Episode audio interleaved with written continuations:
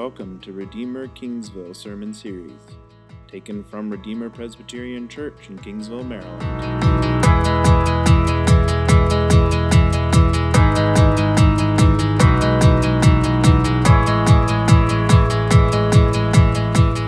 See here, beginning of these verses, that Jesus becomes aware that the Pharisees had heard that he was making and baptizing, not himself, but with his authority through his disciples.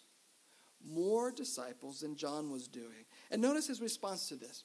He abandons, literally, he abandoned Judea and once again set off for Galilee. There's a few things that's going on here. At first, you would think that if news of this came to Jesus, who is the greater? Jesus or John the Baptist? Kids, who is the greater? Joy. Jesus is the greater.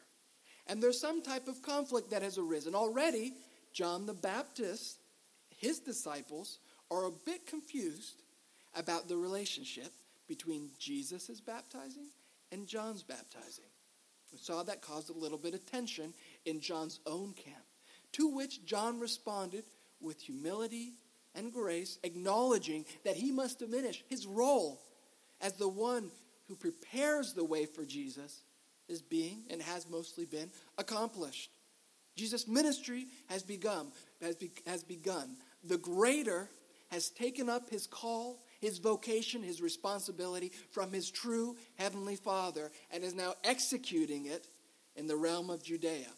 So you would think, knowing that, knowing what we talked about last week, that when news comes that the Pharisees, another group, could potentially be seeking to sow discord between John and between Jesus, or perhaps to take advantage of that possible misunderstanding that was exemplified last week in John's own discussion, you would think that Jesus might appeal to his authority. He might appeal to his greatness. He might appeal to the fact that as John has introduced him in our gospel, he is the very Word incarnate, come from heaven. And he would then call John to rescind, John to go elsewhere, so that he could continue his ministry where he wants, where he wills, where he feels the Spirit leading him. But notice what he does he leaves. that just strikes me as so humble and so gracious that rather than be a source or cause discord between these two ministries, rather, rather than exert his authority over the one who has come to prepare his way, Jesus leaves. And notice as he does so, as he does so, there is a hint of a rebuke in it. The Greek term he abandoned Judea is most normally used for dismissing, abandoning somebody morally, relationally. So you would often use that language. You would say somebody has dismissed, they've not followed your advice. So you dismiss them to go on about their way into folly or plenty, depending if they follow your advice. Or better yet, when somebody is not simply dismissive, but is contrary to you, antagonistic towards you. You rebuff them, you reprove them. This is the language that is used of Jesus here. He abandons Judea. In other words, he is saying, I have had my ministry. It's the ministry that the synoptic gospels do not record. They begin with his Galilean ministry. But John shows that Jesus was actually active in Judea, and he was actively not received, actively confronted, actively opposed. Not by all, but by those who were the religious leaders of the time. They did not accept Jesus. So rather than give them a foothold to cause discord his ministry and his relationship with John, Jesus abandons them. In some ways, we will see later that Jesus will describe to his disciples that when they come to a town that rejects their message of Jesus as Lord and Messiah, they are to leave this town, and what are they to do? Anybody remember? What do they do when they after they've given the gospel message and that town, that place has rejected it? They are to leave and to perform an important sign act. Remember what it is? Shake the dust off your sandals. You're to shake the dust off your sandals. Now I know somebody who for many years would use that language and say, hey, don't worry about it. You know, like he used that expression, shake the dust off your sandals. That if somebody does you wrong, you're having a bad day, just shake the dust off your sandals and don't worry, right? Leave it behind you. That's not what it means, right? What it means is that you don't want one speck of that village or its dust on you. Because when judgment comes, you don't want to be anywhere near it. Right? And in a real way, what Jesus is doing is by abandoning Judea, he's giving a judgment. He's saying that you have rejected, as an institution, as a people in general, your representative, your religious leaders, and those who follow them have rejected my ministry. And he won't take it up again for a while yet. So he proceeds to Galilee. And on his way, he has to travel through Samaria. Now, some commentators that you might read will say that Jews were at such opposition and such distaste toward the Samaritans that normally they would head east across the Jordan River, travel north through Gentile territory, and then cross west, across the Jordan again, back if they were traveling to the Galilee region. Well, I, don't think this notion is correct. I think we have ancient comment, uh, commentators and other proof that shows that such was the ease of that route from Galilee to Jerusalem, three days, that Jews were willing to risk it, right? They were willing to come into contact with Samaritans, who we will see they did not have a good relationship with, to avoid prolonging that journey or even traveling through Gentile territory. They would head north, and it was about a three day journey from Jerusalem to where Jesus was heading. So he comes into the vicinity of a town of Sychar. It's near the field that Jacob had given to his son Joseph. Remember, Joseph approaches his father Jacob, who is nearing his death, and Jacob bequeaths this field to him. He bequeaths literally the, the, the rim, the shoulder of this mountain that we're referring to here. As a matter of fact, you can actually go and see the well that the text describes that Jesus plopped. As much as we can know these things, as much as we can identify these, this well has actually come down through Christian tradition to still be extant. You can go and visit it. I believe it's actually a Greek Orthodox church owns the rights to the well. And so I think it's covered and there are various vestments and the like set up there. So you could actually see it, and you could see what we think to be the village of Sychar and the vicinity here, as well as what we think might be Joseph's burial place. All of these landmarks are still there. Jesus plops down. He is exhausted from this journey. He is tired. As he is going to be, he is human. Remember, he is the Word incarnate. All of the difficulties, all of the challenges, all of the weaknesses that you and I experience as human beings, Jesus was also susceptible to. And in his exhaustion, it's noon, it's hot, it's dry, it's dusty, it's an arid land. He plops down. And lo and behold, a woman from Samaria comes to draw water. Now, this is unusual. Not that women would come to draw water. This was a normal exercise. If you had a well, remember, this was not a place. There were springs actually in the vicinity. But if you weren't so close to them, you would need water for your daily tasks, for your daily refreshment. You would have to get it from a well. Normally, the women would congregate as they were responsible for their families and their households, a wide range of duties, one of which was providing water for the family. And normally you would make two trips. Either you would do it, normally you would do it in the morning and the evening, in the cool of the day, when it wasn't so hot, it wasn't so arid, and you could do it as a social gathering as well. When some of your other responsibilities of the day didn't call you away to your family or to your husband, you could congregate with your friends, gather together, and go and draw water together and have a time both for practical reasons as well as social reasons. But it is noon, it is the middle of the day, it is hot, it is unusual that this woman is coming by herself to the well. That alone gives us some indication that she was a social outcast. We don't exactly know why at this point, but Jesus asks her to give him a drink. He would like a drink. Why he asked her, we don't know for sure. His disciples had gone off. Perhaps they had taken the supplies that you might carry in order to use wells like this, and Jesus had none. But regardless, he asked this question of her. And she responds in this way How is it that although you are a Jew, you are asking for a drink from me when I am a Samaritan woman? For Jews use nothing in common with Samaritans. You see, the request that Jesus gives is quite striking. First and foremost, this woman is a Samaritan. Do we remember the history of how the Samaritan people came to be? Samaria was the great ancient capital of the kingdom of Israel in the north. And as a part of God's judgment, he sent the Assyrian nation to come and to destroy it, to destroy that nation, to take its people, notably its aristocracy, the upper crust, and then the middle class, to take all those who were comfortable and prosperous and might have had some role in sowing dissension against a foreign empire that were trying to be overlords of this area in Canaan.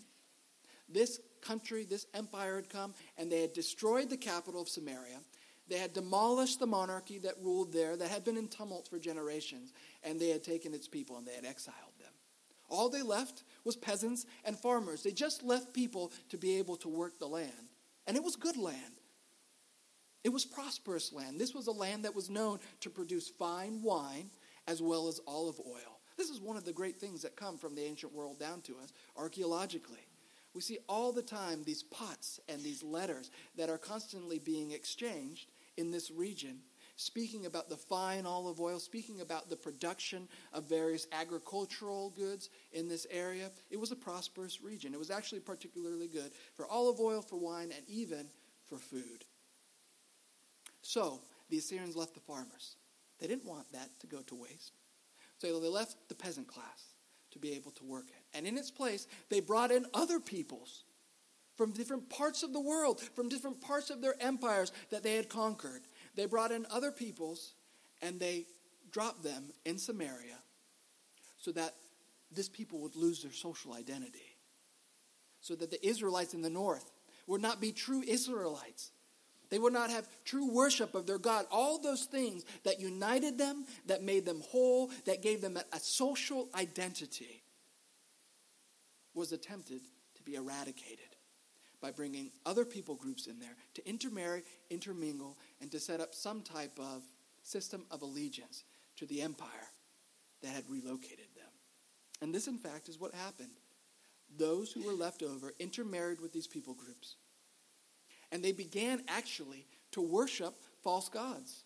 They took the gods from these people that were coming from various parts of the world and they worship those gods. And you, I don't think anybody, does anybody remember what God did in response to this?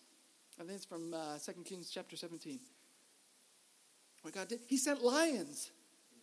Did you remember that? He sent lions, and lions went out through that territory, and they began decimating it to where the people had to plead with the emperor in Assyria to bring in somebody from the south who knew how to worship God so that they might worship God faithfully and so they did. They brought in a priest who taught them how to worship God. So they added that to their worship. They didn't do away with the worship of other gods, but they added that to their worship and to their traditions. And that type of tradition continued to follow on down through the centuries. We're talking about roughly 700 BC at this time.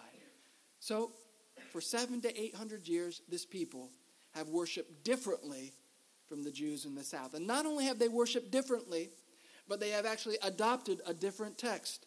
They do not acknowledge the fullness and the breadth of the Old Testament as inspired scripture. Instead, they only recognize the first five books of the Old Testament, the Pentateuch, and they have their own version of it. You can read it today. If you can read Samaritan, it's Samaritan Pentateuch.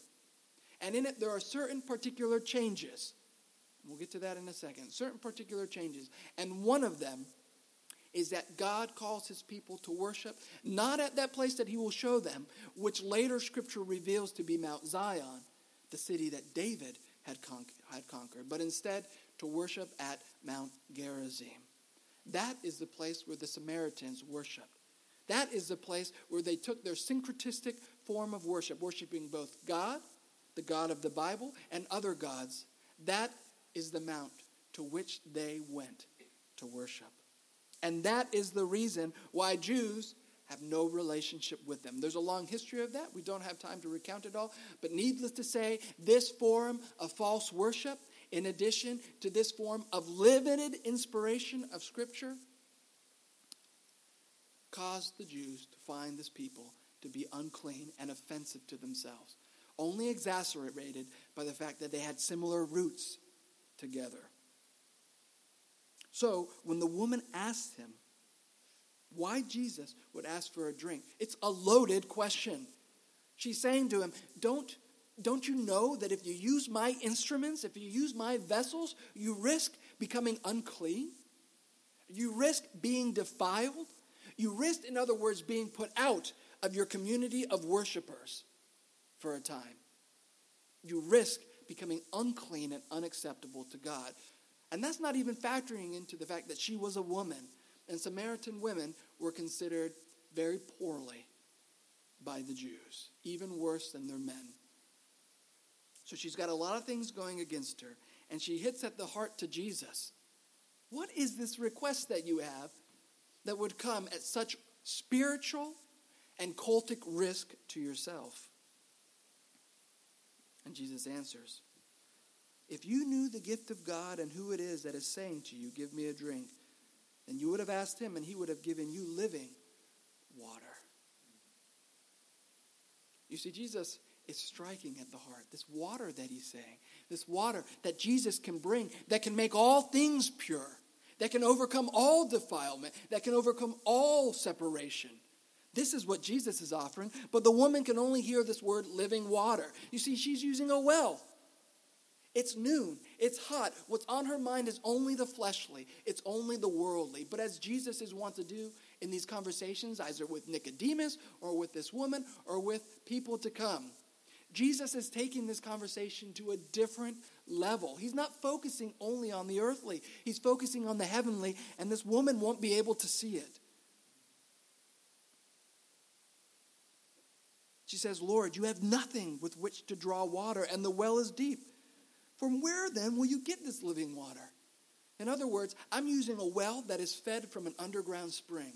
The type of water you're talking about is live, fresh spring water, the most valuable water that you can find. There's nothing other around here. Where are you going to get this? Where's your bucket and your rope?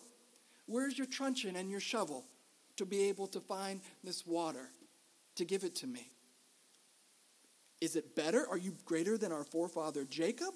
Who gave us the well and drank from it himself, as did his sons and his livestock. Tradition actually had erupted around Jacob and this well that it came about miraculously. But needless to say, even if we don't acknowledge that, even if that's not what she's referring to, this well had been around for almost 2,000 years. It is an extremely reliable and dependent source of water, which is a source of life to this village. How can Jesus possibly be better than Jacob in discerning this? You see, nowadays, we oftentimes in our culture look back at ancient things and see them as antiquated, ignorant, out of date, having no real context or touch with us today. Right? There's a, a modern day superiority with things that have come before us. But the opposite was true at this time. Things that were ancient were actually things that were more valuable. Jacob himself wrestled with God. He spoke with the living God. God revealed to him this source of water and life. How could the one who was plopped down next to this well, tired and exhausted, and asking a Samaritan woman, how could that one possibly have anything better to offer? So Jesus says to her, Everyone who drinks some of this water will be thirsty. But whoever takes one sip, it's literally that juxtaposition, it's such contrast here. But whoever takes one sip of the water that I will give him will never, ever become thirsty again. The water that I will give him will become in him a spring of water bubbling up to eternal life. So the woman said, Lord, give me this water so that I will not be thirsty and so that I may not need to keep coming all the way here to draw water again and again. You see, what Jesus is saying is that it is his right, it is his prerogative, it is his authority to decide what is clean and unclean. His authority, his right, his prerogative to take dry and dusty hearts and to change them from that sin, from that death, from that lifelessness and instead to make them live and fleshy and whole and prosperous, bubbling up with eternal life.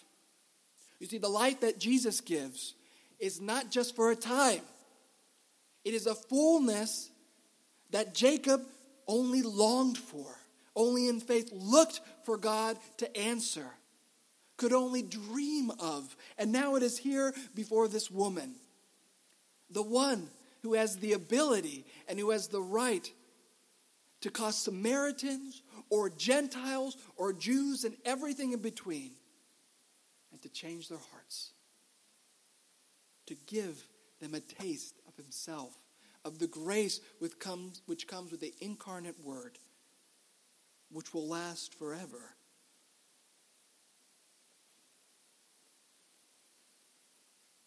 As we prepare to receive the Lord's Supper this morning, Jesus will call us to consider another type of tasting. The thirst is the same, the hunger is the same. We have need as we enter before Him in this table. We have need of the union that is symbolized in the elements of bread and water as we and wine as we feed upon them. But notice here that rather than water, we see another illusion, another symbolism given. The symbolism of wine, which is his blood. Next week, we'll talk more about Jesus' interaction with the Samaritan woman. But for now, as we come to the table, we should realize that our need is the very same as this woman. We, as we will see, have access to knowing Jesus in a way that she didn't through the fullness of the breath of the Word of God. Nonetheless, our need is the same. And Jesus makes that same offer. Will you taste of me?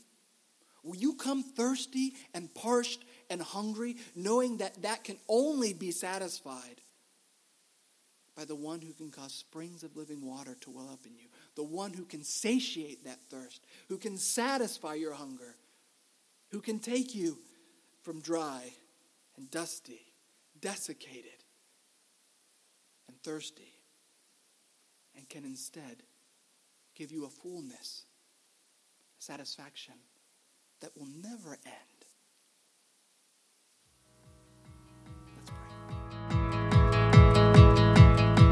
This has been a message from Justin Estrada, Senior Pastor of Redeemer Presbyterian Church, a congregation of the PCA located in the heart of Kingsville, Maryland.